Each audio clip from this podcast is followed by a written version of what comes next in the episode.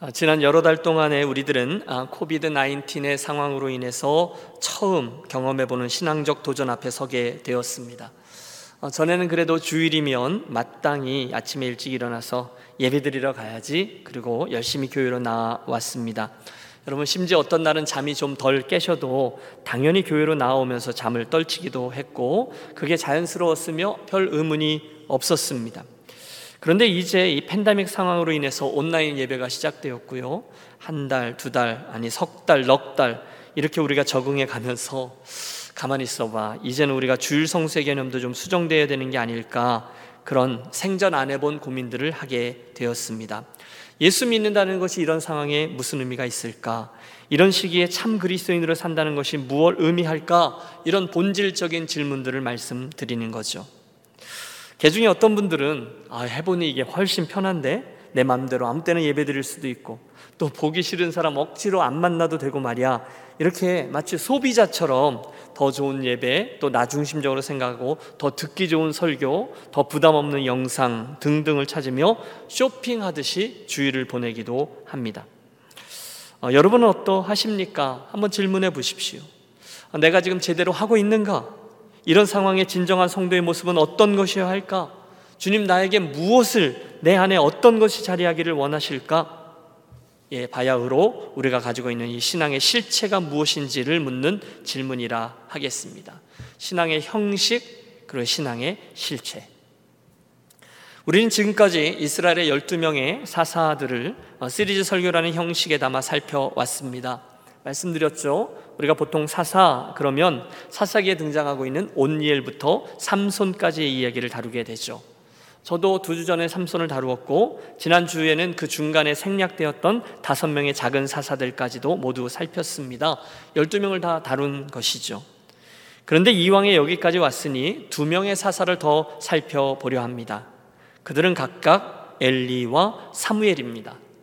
예, 이유는 간단합니다. 성경과 교회가 그들까지도 이 사사라는 범주에 넣고 있기 때문이에요. 어, 사무엘상 5장 엘리의 최후에 대한 기록을 보면 그가 이스라엘의 사사가 된 지 40년이었더라 라는 표현이 등장합니다. 그도 이스라엘의 사사였다는 거죠. 물론 그 다음 사람 사무엘에 대해서는 그런 직접적인 기록이 없습니다. 하지만 그에 대한 기록들을 이 전체적으로 살펴볼 때 그가 선지자였고 제사장이었고 또한 사사의 직무까지도 모두 다 감당했다는 것을 부인할 수 없어요. 그래서 교회는 전통적으로 이 사무엘이 이스라엘의 마지막 사사였다라는 데 동의합니다. 특별히 우리가 신약으로 넘어가 신약 그 사도행전의 13장 보면 하나님이 이스라엘을 이끈 이야기를 쭉 하다가 이런 말씀이 나와요. 그 후에 선지자 사무엘 때까지 사사를 주셨더니 라면서 그의 마지막 사사됨을 간접적으로 증거하고 있습니다. 예, 그런 이유로 저는 이 엘리 이야기, 사사 이야기 거기까지를 다 다룬 후에 이번에 사사 시리즈 설교를 마감하려고 합니다. 특이하게도 이 두 인물의 시간과 공간은 좀 겹쳐 있습니다. 아, 그것이 사무엘상 1장부터 4장까지의 기록인데요. 어, 잘 아는 말씀일 거예요. 어, 그 사사 시대에 한나라는 여인 그리고 그녀의 간절한 기도와 엘리제 사장의 축복이 겹쳐서 사무엘이라는 아주 특출난 아이가 태어납니다. 어머니였던 한나는 그 아이에 대한 서원을 지켜서 젖을 뗀 후에 바로 성소로 보냈고 그날 이후에 사무엘은 엘리의 그늘 아래 실로의 성소에서 자라납니다. 유명한 이야기죠. 어느 날 하나님이 그 어린 사무엘을 부르세요. 그리고 그날 밤 이후 이 사무엘과 엘리 이들 삶의 궤적이 극명히 갈리기 시작합니다. 이번에 저는 그 차이, 이 두 사람의 다른 점들을 주목하려고 해요. 그것이 바로 형식과 실체, 즉 폼과 미닝의 차이입니다. 거기에서 나온 설교 제목이죠. 오늘 설교는 형식을 따른 사사 엘리가 되겠고요. 다음 주 설교는 실체를 따른 사사 사무엘이 되겠습니다. 오늘은 먼저 엘리입니다. 자, 우리 사사기 때로 가보죠. 어, 사사기가 이제 막 맞춰지고 이제 사무엘상 1장이 열립니다. 그들의 이야기가 시작되고 있어요. 때는 사사시대 말, 장소는 실로의 성소입니다. 앞서 말씀드렸던 한나가 하나님 무자한 저에게 아들을 하나 주신다면 하면서 간절히 기도합니다. 1장 10절이에요. 서원하여 이르되 만군의 여호와여 만일 주의 여종의 고통을 돌보시고 나를 기억하사 주의 여종을 잊지 아니하시고 주의 여종에게 아들을 주시면 내가 그의 평생의 그를 여호와께 드리고 삭도를 그의 머리에 대지 아니하겠나이다. 바로 그 순간에 저쪽에 엘리가 등장합니다. 그 시간에 그는 성소의 문설주 곁 의자 위에 앉아 있었고 기도하고 있던 한나를 보게 됩니다. 실은 오해를 했죠. 내가 언제까지 취하여 있겠느냐? 포도주를 끊으라. 아마 그녀가 흐느끼며 기도했던 것 같아요. 간절히 기도하던 그녀를 술 취한 여인으로 오해한 것입니다. 한나가 대답해요. 아닙니다. 제가 술을 마신 것이 아니라 여호와께 저의 심정을 토로한 것이었습니다. 다행히 엘리는 자기의 실수를 인정하고 그녀를 축복하죠. 하나님이 내가 기도하여 구한 것을 허락하시기를 원하노라. 그녀가 믿음의 반응을 합니다. 훌륭해요. 가서 먹고 얼굴에 다시는 근심빛이 없더라. 그 믿음에 반응한 거죠. 하나님께서 응답해 주셨고 아들을 얻은 후에 그리고 젖을 뗀 후에 그녀는 그 서원을 지킵니다. 아들의 이름을 사무엘 즉 내가 여호와께 그를 구하였다라는 이름을 주고 그 아들을 성소로 데려가 엘리 제사장의 손에 맡깁니다. 그리고 사무엘은 어린 시절부터 그 실로의 성소에서 자라나게 되죠.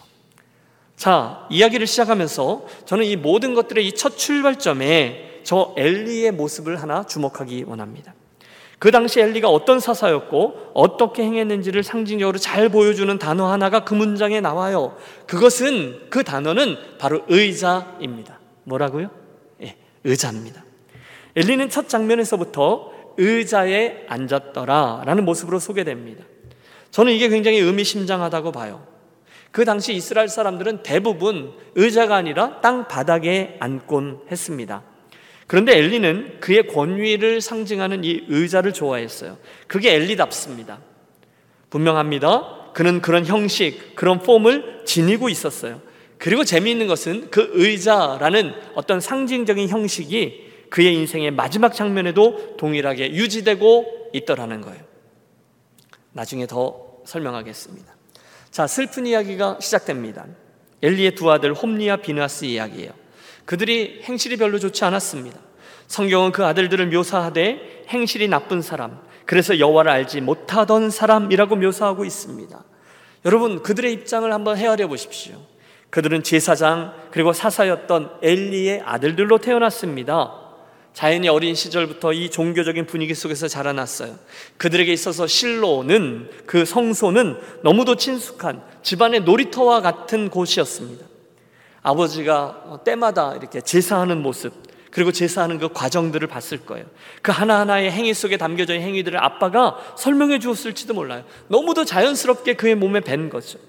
어쩌면 그들은 어린 때부터 아빠를 도와서 엘리를 도와서 썩 잘 그 행위들을 따라했을지도 모르겠어요. 그러나 중요한 건 이겁니다. 그 아들들에게 있어서 그 의식들은 진정한 아주 친숙한 형식이긴 했지만 마음속에 담겨 있는 의미, 실체는 아니었다는 거예요. 그들은 결국 하나님을 만나지 못했고 하나님을 알지 못했고 따라서 그분을 경외하고 믿지 않았습니다. 자연히 이중적인 삶의 모습이 드러날 수밖에 요. 형식은 있습니다. 하지만 실체는 없어요. 직분은 있었습니다. 그들은 심지어 그 직분을 세습했어요. 그러니까 제사장이 되었어요. 하지만 실제로 그곳에 하나님의 임재와 은혜는 없었어요. 어떻게 알 수 있냐고요? 예, 사무엘상 2장에서 우리는 그들이 어떻게 하나님을 무시하며 그 직분을 수행했는지를 분명히 지켜봅니다. 첫째, 그들은 하나님의 제사를 귀히 여기지 않습니다. 하나님이 말씀하셔서 그들이 나의 제사를 멸시한다고요. 여러분 그 당시 제사장들은요 제물로 드려진 고기를 다루는 법을 이미 알고 있었어요. 아니 율법으로 주어져 있었어요. 고기는 일단 삶은 후에 법에 따라서 분배하게끔 되어 있습니다. 그 중에 제사장의 몫은 어느 부위다라는 것까지 율법에 이미 다 가르쳐 주고 있어요. 나와 있어요. 그런데도 그들은 그 율법을 무시한 채 그 고기를 삶고 있을 때 갈고리를 휙 던져서 쓱 꺼내서 거기에 걸리는 것들을 먼저 챙겨가곤 했습니다. 그게 다가 아니에요. 어쩔 때는 자기들 기분에 따라서 고기를 삶기도 전에 다시 말해서 날고기의 맛있는 분위기들 부, 부위부터 먼저 챙기기 시작합니다. 뭐 뻔하죠? 필레미용, 그렇죠? 리바이, 뭐 이런 부분부터 챙기지 않았을까 싶습니다. 하지만 엄청난 잘못이죠. 제가 설교 준비하다가 이렇게 비유를 해보았어요. 어, 우리 교회는 여러분 예배당에 들어오실 때 본당 저 뒤에 놓여 있는 헌금함에 여러분들이 자유롭게 예물을 드립니다. 그럼 이제 설교가 끝나면 함께 봉헌하죠. 그리고 이제 거기에서 함께 기도하고 예배가 마쳐진 후에는 재정부에서 이 헌금을 취합해서 우리가 세워놓은 예산을 따라서 집행합니다. 거기서 우리가 교회도 운영하고 선교도 하고 구제도 하고 장학도 하고 다 거기서 해요.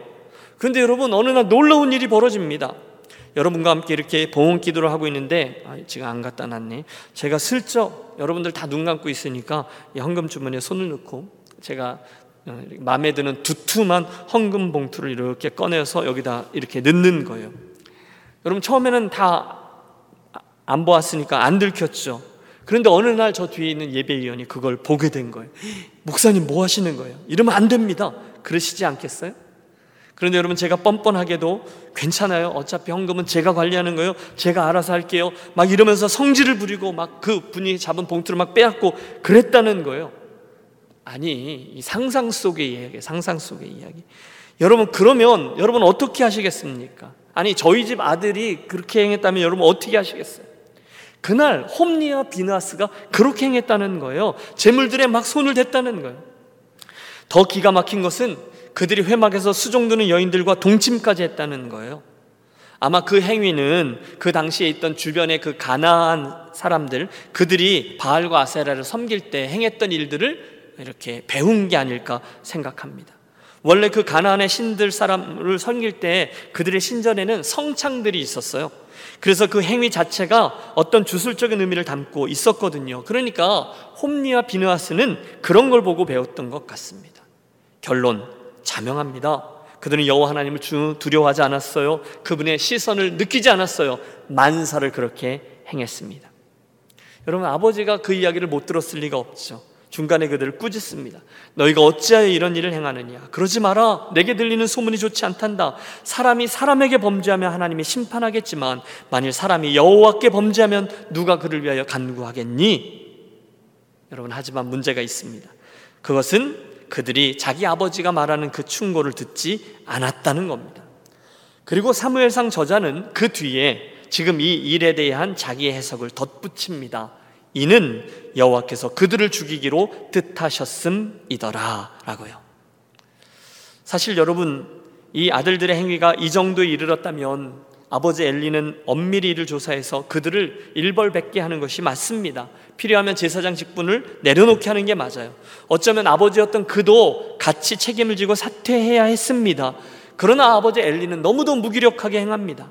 그 아들들이 아버지의 그 꾸중과 조언도 듣지 않고 계속해서 그렇게 멋대로 행하지만 아버지는 그냥 그들을 그대로 방치해 버렸습니다. 세습된 그 직분, 제사장 직분을 내버려 두고 이 행위들은 결국 그들뿐이 아니라 이스라엘 전체에도 큰 재앙으로 화하게 됩니다. 사실 여러분 사무엘상 1장부터 4장을 보면 하나님께서는 이 모든 상황들을 보다 못해 결국 당신의 메신저 하나를 보내어 엘리와 그 가문을 향한 저주의 말씀을 선포한 것을 보게 됩니다. 오늘 우리가 본문으로 택한 하나님의 예언이 바로 그거죠. 엘리 집안 문제의 본질을 정확히 밝혀주고 있어요. 너희가 어찌하여 내 재물을 멸시하느냐? 엘리 내가 어찌하여 내 아들들보다 내 아들들을 나보다도 더 소중히 여겨서 내 백성 이스라엘이 드러내는 가장 좋은 것으로 너희들을 살찌게 하느냐? 하나님이 진노하세요. 그리고 원칙을 선포합니다. 나를 존중히 여기는 자를 내가 존중히 여기고 나를 멸시하는 자를 내가 경멸하리라. 여러분 이게 하나님의 이스라엘 향한 심판이에요. 아니 엘리 제사장 집안을 향한 심판의 메시지였어요 우리 함께 본문 다시 31절부터의 말씀을 엄중히 읽어보겠습니다. 31절입니다. 보라 내가 내 팔과 내 조상의 지파를 끊어 내 집에 노인이 하나도 없게 하는 날이 이를지라 이스라엘에게 모든 복을 내리는 중에 너는 내 처소의 환란을 볼 것이요 내 집에 영원토록 노인이 없을 것이며 내 재단에서 내가 끊어버리지 아니할 네 사람이 내 눈을 쇠잔하게 하고 내 마음을 슬프게 할 것이요. 내 집에서 출산되는 모든 자가 젊어서 죽으리라. 내 두 아들 홈리와 비나스가 한 날에 죽으리니 그 둘이 당할 그 일이 내게 표징이 되리라. 여러분 중요한 것은 이것입니다. 이 모든 말씀들 특별히 심판의 메시지가 선포되고 들려지는 도중에 엘리는 단 한 번도 회개하거나 잘못했습니다라고 말씀드리지를 않았다는 거예요 이스라엘 백성들은 이런 상황이 되면 한두 명이라도 흔한 반응을 보이잖아요. 옷을 찢고 죄를 뿌리고 필요하면 어? 금식하면서 하나님의 용서를 구하는 이런 행위가 엘리에게는 조금도 나타나지 않아요. 그는 그냥 거기에 그렇게 서 있어요. 그리고 성경은 담담히 이 모든 이야기들을 우리들에게 들려주고 있습니다. 예, 그들의 시간과 기회는 그렇게 흘러가 버리고만 것입니다. 장면이 바뀌죠. 이제부터 성경은 엘리 다음 사람 사무엘을 주목합니다. 3장은 의미심장한 이런 말씀으로 시작되고 있어요. 여호와의 말씀이 희귀하여 이상이 보이지 않았더라. 엘리의 눈이 점점 어두워져 가서 잘 보지 못하는 그때에 그가 사무엘입니다. 자기 처소에 누웠고 이러면서 이제 어린 사무엘 얘기가 시작되죠. 드디어 하나님이 사무엘을 당신 역사에 출연시키는데 그 당시 시대적인 배경은 이랬다는 거예요. 이스라엘에 문제가 있었어요. 무슨 문제입니까? 그들의 영적인 지도자였던 제사장 엘리가 사사였던 엘리가 눈이 어두워서 잘 보지를 못했다는 거예요. 엘리의 눈이 점점 어두워져 가서 잘 보지 못하는 그때에 사무엘이 나오는 거죠. 여러분 저는 이 귀절을 단순히 엘리의 육체적인 시각만을 이야기하는 것이 아니라고 믿습니다. 저는 이 표현에서 이스라엘의 영적인 상황, 엘리의 영적인 책임을 함께 느낍니다. 여호와의 말씀이 희귀했대요. 하나님의 이상이 보이지 않았대요. 그게 사사인 엘리에 대한 이스라엘에 대한 설명입니다. 하나님의 말씀이 없어요. 그가 사사예요. 그런데 하나님의 말씀이 없어요. 주어지지 않아요. 그런데도 그가 앞에서 말씀드렸죠. 어디 앉아 있어요? 예, 실로의 성소에 그것도 어, 그 장막 문 앞에 의자 위에 앉아 있습니다. 그는 여전히 그곳에 여호와의 전에 그것도 자기의 권위를 상징하는 형식을 이야기하는 의자에 앉아 있었다는 거예요. 드리는 말씀이 이겁니다. 엘리에게는 직위가 있었어요. 형식, 그 폼은 있었어요. 늘 있었어요. 여전히 제사장의 옷을 입었고 항시 성소에 머물렀고 실제로 제사를 집전하기도 심지어 성전에 나온 한나에게 축복의 말을 해주기까지 했습니다. 하지만 여호와 하나님의 말씀과 이상은 없었습니다. 이게 문제였다는 거예요. 바로 그런 시기에 드디어 하나님이 사무엘을 부르시죠. 사무엘아, 사무엘아. 여러분 이 부분을 잘 관찰해 보세요.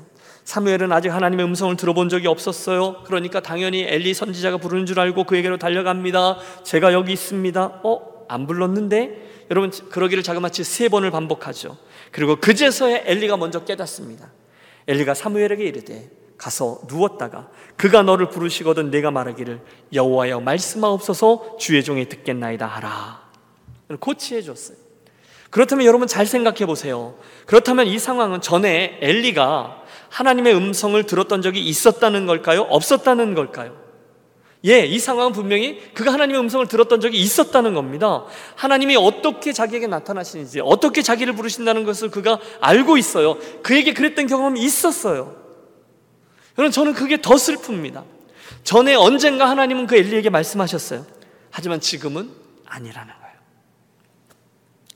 그날 밤 그곳에 하나님과 사무엘의 첫 만남이 일어납니다. 어린 사무엘. 하지만 하나님은 그 소년에게 당신의 마음과 계획을 자세히 말씀해 주셨어요. 아침이 밝았고 엘리가 다가와 떨리는 가슴으로 사무엘에게 묻습니다. 어젯밤 여호와께서 내게 무엇을 말씀하셨느냐? 청하노니 내게 숨기지 말라. 여러분 우리는 이미 알고 있어요. 하나님이 그 사무엘에게 무슨 말씀을 해 주셨는지요. 바로 그 엘리 집안에 대한 심판 아니었습니까? 그의 죄악, 그 아들들에 대한 죄악 때문에 하나님이 진노하셨다는 거예요. 그러므로 내가 엘리의 집에 대하여 맹세하기를 엘리 집의 죄악은 제물로나 예물로나 영원히 속죄함을 받지 못하리라 하나님은 심판을 극명하게 말씀하셨어요. 엎질러진 물. 여러분 어린 사무엘이 자기를 사랑해주고 지금까지 키워준 엘리 제사장의 눈을 바라보며 그 얘기하기가 쉬웠을까요? 결코 쉽지 않았을 거예요. 하지만 그는 가감 없이 그 내용을 다 전달합니다. 철이 없어서요? 아니죠. 하나님의 말씀이니까요. 여러분 여기를 잘 보셔야 합니다. 그리고 엘리는 거의 포기한 듯 그 말씀을 그대로 수용합니다. 이는 여호와신이 선하신 대로 하실 것이니라. 여러분 어찌 보면 엘리 멋있죠? 하나님께서 그렇게 마음을 먹으셨다면 그렇게 되겠지. 사람인 나는 할 말이 없다. 이제 나는 그 심판을 당하리라. 끝. 그런데 여러분 저는 한 번 더 생각해 보았습니다. 저는 이게 너무너무 안타까워요. 여러분 우리는 성경을 통해서 하나님의 그 심판 메시지 이면에 담겨 있는 의미를 알아요. 하나님이 정말로 심판의 메시지 주시지만 정말로 심판하기를 원하시나요? 아니죠. 그들의 회개를 원하셨어요. 저는 확신합니다. 만일에 하나님의 그 메시지를 듣고 엘리가 그때라도 정신을 차리고 고개를 흔들고 통회하고 자복하고 하나님의 긍휼을 구하며 회개했다면 저는 믿습니다. 하나님은 이 이야기를 좀 다른 스토리로 이끌어 주셨을 것이라고 말입니다. 그러나 엘리는 폼생폼사예요. 또다시 폼을 잽니다. 그분이 하나님, 나는 사람, 끝. 그는 회개와 돌이킴이라는 믿음의 실체를 전혀 취하지 않아요. 끝까지. 저는 그것이 안타깝습니다. 여러분, 오늘 설교의 제목을 다시 한번 봐주세요. 형식을 따른 사사 엘리. 자, 그렇다면 이 말씀을 들으시면서 저와 여러분은 모두 이 한 가지를 기억하셔야 합니다. 도대체 형식이 뭐냐는 거죠. 도대체 실체가 뭐냐는 거죠. 이 가운데 무엇이 더 중요하냐라는 겁니다. 여러분, 우리가 신앙생활을 했는데요. 이 형식의 문제는 무척 중요합니다. 왜요? 형식은 우리들 신앙의 내용을 담아내는 그릇이니까요. 그러나 더 중요한 것은 그 안에 담기는 실체가 무엇이냐는 거죠. 오직 실체가 담겨 있는 형식만이 의미를 갖는 거예요. 그렇지 않으면 빈 껍데기, 생명이 없어요. 하나님의 역사가 없습니다. 여러분 계속적으로 해프닝들이 일어나고 있는데 잠시 후에 이 형식과 실체를 극명히 보여주는 한 예가 다시금 나옵니다. 그동안 이스라엘을 지긋지긋하게 괴롭혔던 블레셋과 또다시 이스라엘이 전쟁을 벌입니다. 사무엘상 4장이에요. 그런데 그 전쟁에 계속해서 끌려가며 패배하게 되자 이 미련한 이스라엘 장로들이 한 가지 묘수를 생각해내는데요.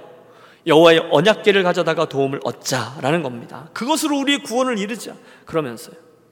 무슨 얘기인가 하면 옛날에 이스라엘 경험을 반추해 볼 때 하나님의 언약궤를 이 전쟁터로 가져오게 되면 하나님께서 우리 공동체에 임재하여서 그분이 우리들의 힘과 능력과 기적이 되어 주실지도 모른다라는 생각을 한 거예요. 우리 그렇게 해보자. 그래 그렇게 해보자. 정말로 그렇게 했어요. 보십시오. 그들의 형식은 완벽했습니다. 맨 앞에 제사장들이 섰고요. 이스라엘의 온 백성들이 함성을 지릅니다.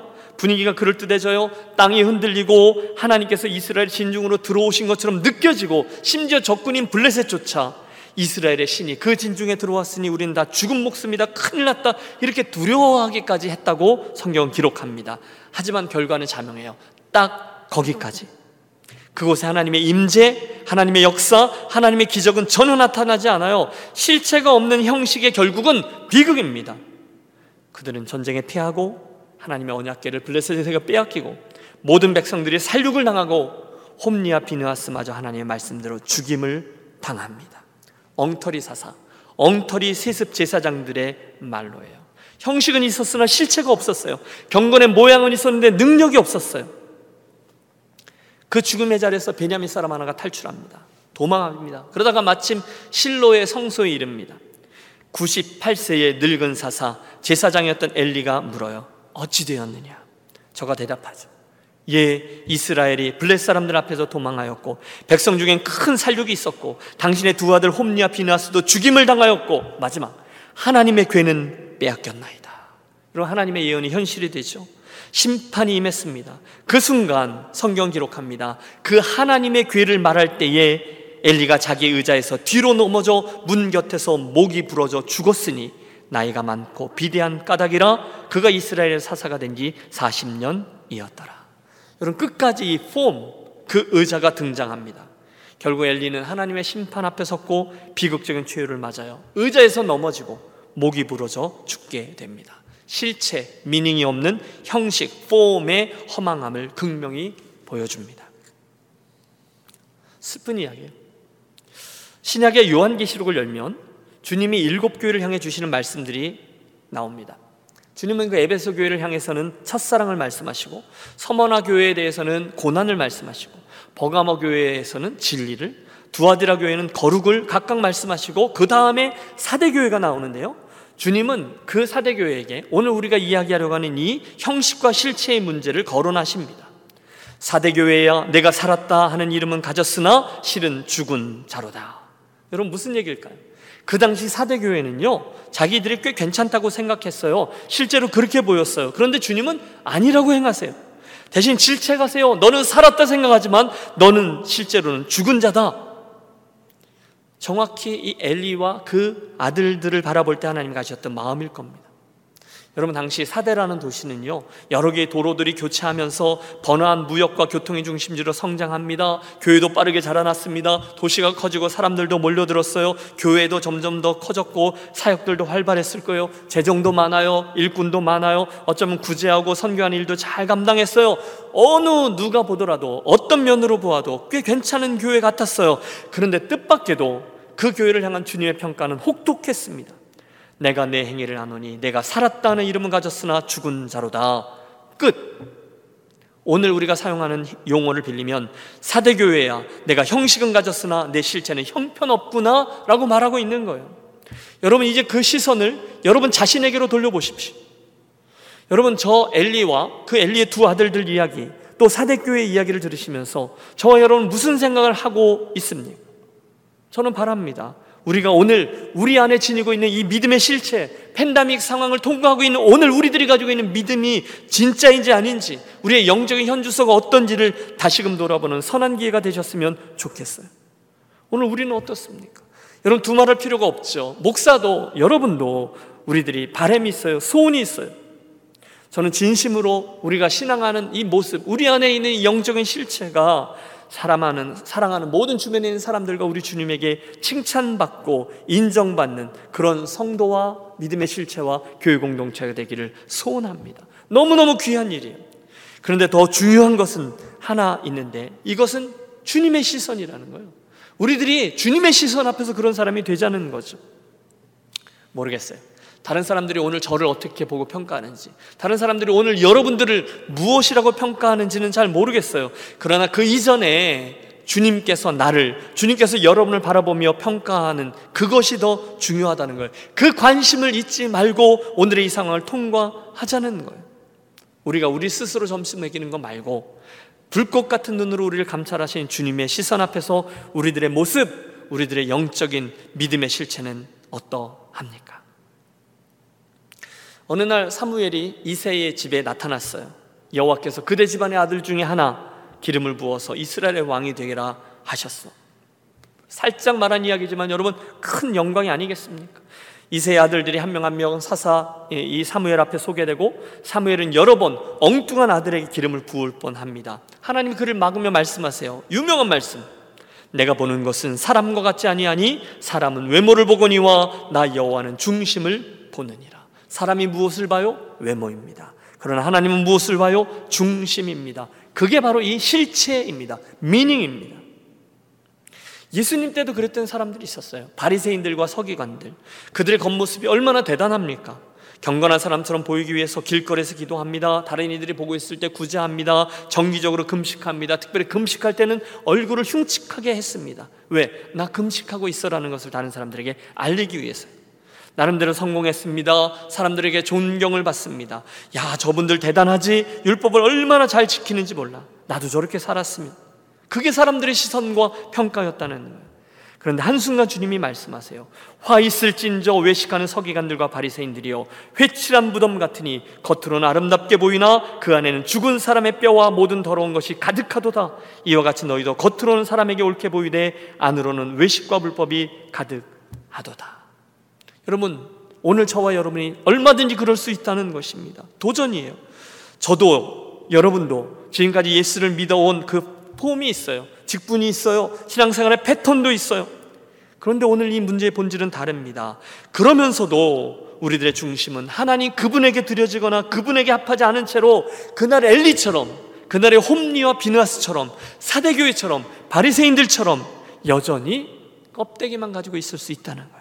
내가 살았다 하지만 실상은 죽은 자로다. 나를 존중히 여기는 자를 내가 존중히 여기고 나를 멸시하는 자를 내가 경멸하리라. 사랑하는 여러분, 긴 시간 앞에 이야기를 들으셨는데 이제 우리는 무엇을 어떻게 행해야 합니까? 여러분 감사할 것은요.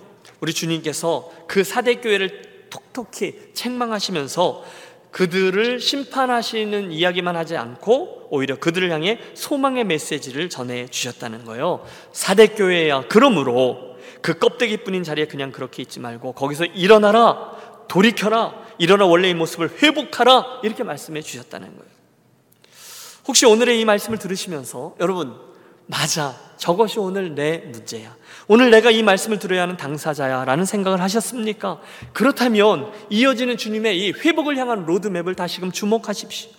너는 일깨어 그 남은 바 죽게 된 것을 굳건히 하라. 내 하나님 앞에 내 행위에 온전한 것을 찾지 못하였나니 그러므로 내가 어떻게 받았으며 어떻게 들었는지를 생각하고 지켜 회개하라. 여러분 이 순서를 잘 기억하세요 첫 번째는 일깨어 깨어나라는 거예요 둘째는 남아있는 것을 굳게 하라는 거예요 셋째는 생각하는 거예요 넷째는 지키어 마지막 다섯째 회개하라입니다 다시요 깨어라 굳게 하라 생각하라 지키라 회개하라 이게 바로 우리들의 껍데기 안에 실체를 다시금 채워 넣는 회복의 로드맵이라는 거예요. 여러분 정말로 한번 해보세요. 먼저는 깨어나는 거예요. 우리 자신을 돌이켜 볼 때 오늘 여러분 정말로 해보십시오. 경건의 모양, 형식은 있지만 심령이 메마르고 내가 영적으로 게을러져 있고 내가 나태하고 내 신실한 믿음이 없는 것 같고 그래서 아이코 내가 이러면 안 되지. 내가 그날의 엘리 같아. 내가 그날의 홉니와 비느하스가 되면 안 되지. 내가 사데교회야. 내가 이 말씀을 들어야 돼. 이렇게 생각할 때 이게 바로 돌이키는 거죠. 깨닫는 순간이라 할 수 있어요. 그 다음은 둘째 남아있는 것을 굳게 하라 하십니다 그 순간에 바로 내 안에 남겨져 있는 아무리 내가 망가져 있더라도 내 안에 남겨져 있는 실체들이 있어요. 갈급함 같은 거. 아, 내가 이렇게 살면 안 되지. 이런 거죠. 형식은 있는데 내가 실체가 부족하구나. 이런 거요. 여러분 이게 뭡니까? 남아 있는 거예요. 우리 안에 목마름이 있는 거예요. 내가 열정을 회복해야 돼. 여러분 그것을 굳게 하라는 거예요. 셋째, 그 다음은요. 생각하랍니다. 내가 어떻게 받았으며 무엇을 어떻게 들었는지를 생각하고 지켜 회개하라. 순서대로 먼저 뭘 들었는지를 생각하는 거예요. 뭘 생각해야 합니까? 복음이죠. 지금까지 우리가 들었던 말씀이죠. 생명이죠. 십자가죠. 그리스도인으로서 내가 얻게 된 이 놀라운 축복이죠. 구원의 능력이죠. 예수 믿고 우리가 어디서부터 구원을 받았으며 무엇을 위한 구원인지 우리가 왜 교회로 부르심을 받았는지 우리가 어떤 사명을 가지고 하는지 우리의 인생의 마지막 순간에 우리에게 어떤 것들이 펼쳐질지 이 어마어마한 이야기들을 다시금 되뇌이는 겁니다. 그리고 지키면 복음이죠. 우리는 자연히 회개의 자리로 이르게 될 것입니다. 이게 바로 회복되는 과정인 거죠. 여러분 저는요 그날 엘리가 그리고 이 홈리와 비누아스가 이 과정을 밟았더라면 하나님 반드시 그들에게도 이 회복의 은총을 내려 주셨을 것이라고 생각합니다. 그러나 그들은 절대 그런 모양도 취하지 않았어요. 끝까지 그냥 그곳에 그냥 그러고 있다가 하나님의 진노 앞에 서게 되었습니다. 자, 결론입니다. 오늘 우리는 알게 되었습니다. 내용이 없는 형식은 잘못된 것, 아니 헛것이라는 사실을 말입니다. 그날 엘리가 그랬습니다. 홈리와 비누아스가 그랬습니다. 바리새인이 그랬어요. 사두개인 사대교회가 그랬어요. 오늘 저와 여러분은 어떠합니까? 오늘 우리는요. 여러분 잘 생각해 보십시오. 오늘 우리가 가지고 있는 건물, 또 우리의 교회됨, 직분, 주일 성수, 봉사, 헌금 이 모든 것들은 정말로 우리들의 신앙을 담아내는 너무너무 귀한 형식들 맞습니다. 그날 엘리의 사사됨, 엘리의 제사장됨 똑같은 거예요. 그러나 문제가 드러났죠. 그 안에 생명력을 상실한 그 실체가 없는 그런 모습이 있다면 지금 말씀드린 이 모든 형식들은 아무런 의미가 없다는 거죠. 하여 오늘 사사 엘리의 이야기를 들으면서 우리가 붙들어야 될 영적인 교훈은 한 가지입니다. 그는요 그날 다 갖추었습니다. 직분도 있었습니다. 성소도 있었습니다. 제사장 옷도 입고 있습니다. 심지어 홈리아 비누아스 자녀들에게 제사장직을 물려주기까지 했습니다. 블레셋과의 전쟁도 마찬가지였어요. 다 갖추었어요. 여호와의 임재를 상징하는 언약궤가 왔어요. 그 앞에 예복을 입은 제사장들이 섰어요. 온 백성들이 함성을 질렀어요. 땅이 흔들리고 적군들도 두려움에 휩싸였어요. 다 그럴 듯했습니다만 지금 말씀드린 이 모든 것들은 텅 빈 상자에 불과했어요. 곧 그 허망함이 드러납니다. 자, 이쯤 되면 저와 여러분은 왜 우리가 오늘 설교의 제목을 형식을 따른 사사 엘리라고 불렀는지 이해하셨을 것입니다. 그때로부터 천년의 세월이 흐르고 예수님이 같은 문제를 지적하십니다. 열매 없는 가지는 찍어 불에 던지우리라. 몇 년 후에 사도 바울도 똑같은 말씀을 반복합니다. 경건의 능력은 아, 경건의 모양은 있지만 경건의 능력이 없도다라고. 그리고 정확히 2000년이 흐른 오늘 저와 여러분 똑같은 문제를 이야기하고 있어요. 형식과 실체라는 이 틀을 가지고 말입니다. 바라기는 오늘 이 사사 엘리의 이야기를 통해서 오늘 저와 여러분 믿음의 형식과 실체를 잘 되냈고 분별하고 형식이 아니라 실체를 다시금 분명히 붙들고 달려가기로 다짐하고 실제로 그 회복을 향해서 나아가는 액션이 있는 저와 여러분 우리 유년 가족들의 주일 아침이 되시기를 우리 주 예수 그리스도의 이름으로 축원합니다.